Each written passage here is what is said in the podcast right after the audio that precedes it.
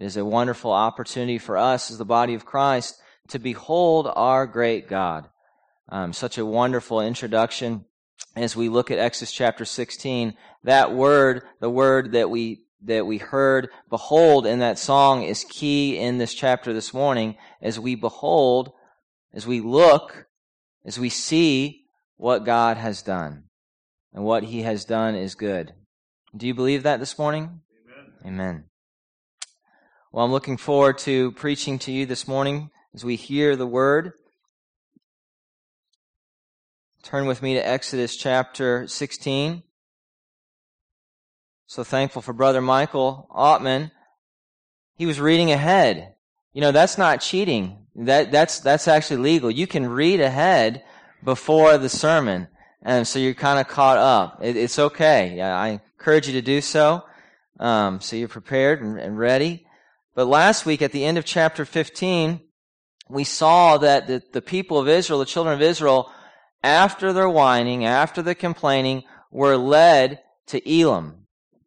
they were led to this Marriott, if you will, this oasis, this lush land with 12 springs of water, 70 palm trees, and there they are encamped by the water.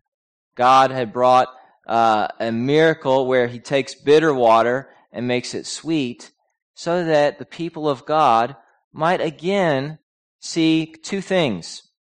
We see this throughout the book of Exodus. His presence as they're tempted, as I'm tempted to think, where is God? Is he here? His presence is there, number one. Number two, his provision. He provides for his people. A couple of things that we will see again this week in chapter 16. It's amazing to me as we see the people of Israel continue to complain, continue to whine, that God the Father doesn't say, that's enough. Uh, you guys, you're on your own. But he shows mercy and he shows his patience to his people. So here in chapter 16, we are going to see um, the opposite of water. What do we need for life? We need water and we need food. And so we're going to see eh, that the bread, bread comes to the people in chapter 16, and bread is a staple to life. So let us stand together as we look at chapter 16 together, as I read this powerful chapter. So, this is the people of God setting out on their journey. They set out from Elim, and all the congregation of the people of Israel came to the wilderness of Sin, which is between Elim and Sinai, on the fifteenth day of the second month after they had departed from the land of Egypt and the whole congregation of the people of Israel grumbled against Moses and Aaron in the wilderness. The people of Israel said to them, Would that we had died by the hand of the Lord in the land of Egypt, when we sat by the meat pots and ate bread to the full. For you have brought us out into the wilderness to kill this whole assembly with hunger. Then the Lord said to Moses, Behold, I am about to rain bread from heaven for you, and the people shall go out and gather a day's portion every day, that I may test them, whether they will walk in my law or not. On the sixth day, when they prepare what they bring in, it will be twice as much as they gather daily. So Moses and Aaron said to all the people of Israel, At evening you shall know that it was the Lord who brought you out of the land of Egypt. And in the morning, you shall see the glory of the Lord, because he has heard your grumbling against the Lord. For what are we that you grumble against us? And Moses said, When the Lord gives you in the evening meat to eat and in the morning bread to the full, because the Lord has heard your grumbling that you grumble against him, what are we? Your grumbling is not against us, but against the Lord. Moses said to Aaron, Say to the whole congregation of the people of Israel, Come near before the Lord, for he has heard your grumbling. And as soon as Aaron spoke to the whole congregation of the people of Israel, they looked down, they looked toward the wilderness, and behold, the glory of the Lord appeared in the cloud. And the Lord said to Moses, I have heard the grumbling of the people of Israel. Say to them, At twilight you shall eat meat, and in the morning you shall be filled with bread. Then you shall know that I am the Lord your God. In the evening, quail came up and covered the camp, and in the morning, dew lay around the camp. And when the dew had gone up, there was on the face of the wilderness a fine, flake-like thing, fine as frost on the ground. When the people of Israel saw it, they said to one another, What is it? For they did not know what it was. Moses said to them, It is the bread that the Lord has given you to eat. This is what the Lord commanded. Gather of it, each of one of you, as much as he can. You shall take an omer, according to the number of the persons that each of you has in his tent. And the people of Israel did so. They gathered some more, some less. But when they measured it with an omer, whoever gathered much had nothing left over, and whoever gathered little had no lack. Each of them gathered as much as he could eat. Moses said to them, Let not, let no one leave any of it over till the morning. But they did not listen to Moses. Some left part of it till the morning, and it bred worms and stank. Moses was angry with it. Moses was angry with them, and morning by morning they gathered it, each of each as much as he could eat. But when the sun grew hot, it melted. On the sixth day they gathered twice as much bread, two omers each. And when all the leaders of the congregation came to, to, came and told Moses, he said to them, This is what the Lord has commanded. Tomorrow is a day of solemn rest, a holy Sabbath to the Lord. Bake what you will bake, and boil what you will boil, and all that is left over lay aside to be kept till the morning. So they laid it aside till the morning, as Moses commanded them, and said, It did not stink, and there were no worms in it. Moses said, Eat it today, for today is a Sabbath to the Lord. Today you will not find it in the field. Six days you shall gather it, but on the seventh day, which is a Sabbath, there will be none. On the seventh day, some of the people went out to gather, but they found none. The Lord said to Moses, How long will you refuse to keep my commandments and my laws? See, the Lord has given you the Sabbath. Therefore, on the sixth day, he gives you bread for two days. Remain each of you in his place let no one go out of his place on the seventh day. So the people rested on the seventh day. Now the house of Israel called its name manna. It was like coriander seed, white, and its taste of it was like wafers made with honey. Moses said, This is what the Lord has commanded. Let an omer of it be kept throughout your generations, so that they may see the bread with which I fed you in the wilderness when I brought you out of the land of Egypt. Moses said to Aaron, Take a jar and put an omer of manna in it and place it before the Lord to be kept throughout your generations. As the Lord commanded Moses, so Aaron placed it before the testimony to be kept. The people of Israel ate the manna forty years till they came to a habitable, habitable land, and they ate the manna till they came to the border of the land of Canaan. An omer is the tenth part of an ephah. Amen. Amen. You may be seated. Let us pray together. Gracious Father, Lord, I pray that you will prepare our hearts and minds to hear your word. I pray that we will be humble, seeking to honor and to obey you. Lord, you are the God, the only God who is near, who has provided not just for our daily needs, but has provided a way to know you through your Son, Jesus Christ. So, Lord, I pray that you will teach us today that you are the God who provides all things, all that we need. Lord, I pray that we will trust you in the meantime. Lord, we thank you and praise you for all that you have done. Lord, lead us by your Spirit. It's in Jesus' name I pray. Amen. Well, here we are. The people of Israel have gone from this lush oasis now to being in the wilderness of sin. And this description is not because of their disobedience. This is the land that they are in. And uh, they have run low on food. And I know what it's like in our household when it's the day before grocery day. I can become a little impatient, you know, a little frustrated, a little irritated. And, uh, that is what is going on here. They are impatient. And they are just whining and complaining and said, wish we had died. I mean, wish we had died back there where things were better. They weren't. But talk about drama. They wanted to whine and complain because of their belly pains, because of the hunger pains. We're starving. It's 1205. Well, no, it doesn't say that. But they were impatient and they wanted to go back to the good old days that weren't good. Instead of seeing what God was doing in the present, they glamorized the past. We too can do that. But we must focus on what God is doing now in the present. His steadfast love is sure. So we see in the opening verses, the first three verses, the people of Israel are hungry. They're controlled by their appetite. They had set their sights on the wrong thing.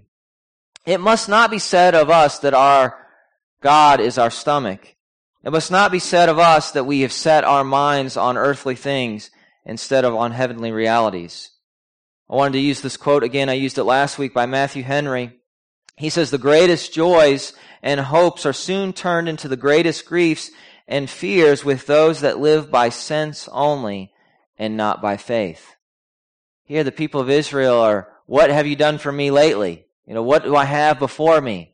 Well, I know you've rescued me from Egypt, but what about today? What about now? Well, how can we apply this to us? As Michael alluded to, we too can become bored and disillusioned and frustrated, maybe even bitter as to what has God done for me. We begin to focus on something or someone other than God. Our eyes and our desires can easily focus on our physical situation. Well, what do we have? Or what do we don't have? We can begin to become bitter or complain. When we look at the people of Israel, we can see the sins of our own hearts as well. We find the idols of our own hearts when we examine our desires and motives. Here's a couple of examples. The man who is always late and unavailable when a job is to be done is motivated by his own comfort. The woman who shops even when the credit card balance is climbing is motivated by her own comfort. Well, here, likewise, the people of Israel, they're motivated by their own comfort. Well, is my belly fed? You know, do I have enough to drink? Not realizing God had given them all that they needed. So one of the main points I want us to see from this chapter is we must depend upon God for daily living. We must depend upon God for daily living. Verses 4 through 8, the Lord shows the people of Israel they can depend upon Him. In chapter 16, in verse 4, the Lord says to Moses, Behold, I'm about to rain bread from heaven for you. If I'm Moses, I'm thinking, what? You know, you're about to do what?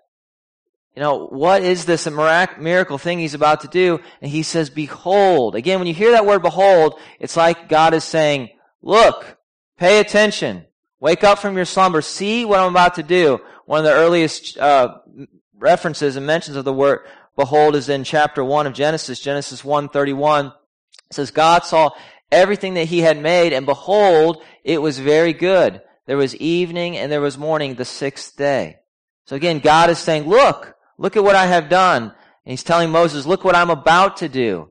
I'm going to provide for you. Don't worry. So God tells Moses he's going to send bread out to fill the, the children of Israel. And he tests, he tells them he's going to test the children of Israel to test their loyalty to him. He says on the sixth day, Bread will be sent from heaven. It'll be twice as much so they can gather for two days to remind the people that He will supply their every need. God is telling Moses and Aaron and the people that He is doing this sign so that the people might see this is God. This is not the gods of Pharaoh, but this is God who is doing this. God is providing for their every need. And Moses tells the people God has heard your grumbling against him. As you grumble, as you complain, as you whine, it's not just to one another. Your grumbling is against God. He has heard your grumbling. We must pay attention to these words that when you grumble, you grumble against God. We don't often use the word grumble in our everyday vocabulary. Maybe we put it, maybe we might put it this way. When we gripe, when we complain in our circumstances, we are ultimately telling God, I don't like the hand that I've been dealt. So we have to quit our belly aching. That's maybe one way of putting it. Stop whining about what I am doing. Now don't get me wrong, life can be difficult, difficult. Our circumstances can be hard, no doubt. Your troubles may seem to be unending. Money may be lacking. Conflict may be a constant. You may not have a job tomorrow, but that doesn't mean that God is not present. As believers in Christ, we may cast our cares upon God because He's the one who led us to the wilderness. Moses is telling the people, God is the one who has led you here. He is the one who has brought you here. If He's the one who has brought you here, will He not provide for you while you are there? He will provide. So as believers in Christ, we must cast our cares upon God because He hears us. I mean, it's encouraging, encouraging to me that he heard the people of Israel who were grumbling. It doesn't say he heard the people of God who were singing praises to him. Thank you, God, for bringing us here. He heard them when they were grumbling. So if he hears them when they're grumbling, he hears us today. As I was preparing for this sermon, I think I've mentioned this song before, but one of my uh, favorite songs by Sovereign Grace is this song, Whatever My God Ordains is Right. The third verse of that song says, Whatever my God ordains is right, here shall my stand be taken. Through sorrow, need, or death be mine, yet I am not forsaken. My Father's care is round me there. He holds me that I shall not fall. And so to him I leave it all. God has ordained this trial. He has brought us there. He has prepared for us to be there. And He is a good God. He does not leave his children. He does not forsake his children. So the children of Israel were learning this lesson. In verses 9 through 12, Moses tells Aaron, the people's prophet, what to tell Israel. And God wants his people to draw near to him. As we said uh, in one of our last deacons meetings, we were talking about our concerns and our prayers. And as we were about to pray, we, we, we reminded one another we must be truthful as we pray. I mean, what use is it to lie to God? How silly is that? And so we must be truthful as we pray. And so God wants us to come near to Him even in our grumbling. James 4 says, Draw near to God, He will draw near to you. Cleanse your hands, you sinners, and purify your hearts, you double minded. So this is coming in the passage in James of those who are seeking worldliness those who are seeking fleshly gain. He says, Come to me, draw near to me. So God knows the status of our hearts. He knows the thoughts of our minds, and yet He still says, Come, draw near.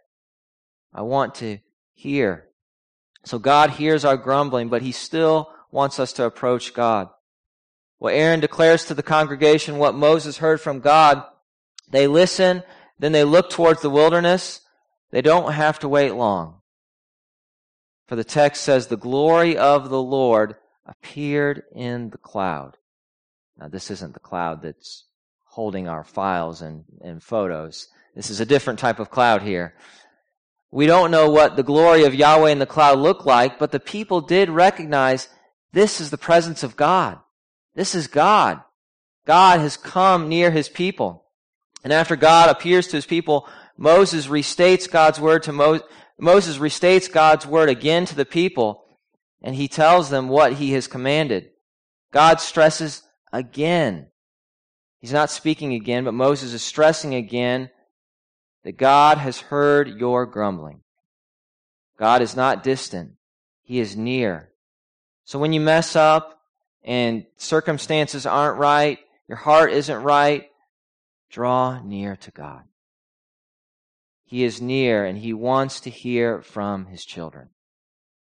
Are you with me this morning? More importantly, are you here with God, listening to him? Call out to him, seek him. Moses tells the people, that they'll eat meat in the evening and in the morning they'll be filled with bread. This is a good situation, a good scenario. It's right there provided for you. So here, if you are God's child, He will satisfy you. He will provide all that you need. I think of the apostle Paul who says, my God will supply all of your needs according to His glorious riches in Christ Jesus. So if you're united to Christ this morning, this is good news. He provides for His children. So the people of Israel would experience the riches of God in verses 13 through 21. Quail covers the camp in the morning. Bread covers the camp in, or the quail in the evening and bread in the morning. This is an ideal scenario for hunters. It's right there. So God is providing all that they need. But all that this is given, the quail and the bread, is not so that they would become gluttons. It was given so that they would see something. The Lord God is with you. He is right there. But what happens? The Lord commands his children to gather an omer. This is like two dry quarts of bread. The people gather some, some gather a little, some gather a lot.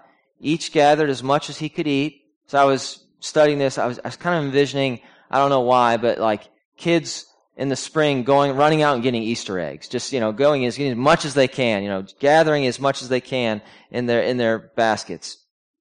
But then Moses says in verse 19, let no one leave any of it till the morning. Now, as Sheena can attest, I wouldn't have had a problem with this because I'm not a big fan of leftovers anyway. But, you know, he says that's not the point. The point is that he's telling them, trust in me. I'm going to provide for today and I'm going to provide for tomorrow. Trust in me. So don't waste what you've been given and don't be greedy gathering for a rainy day.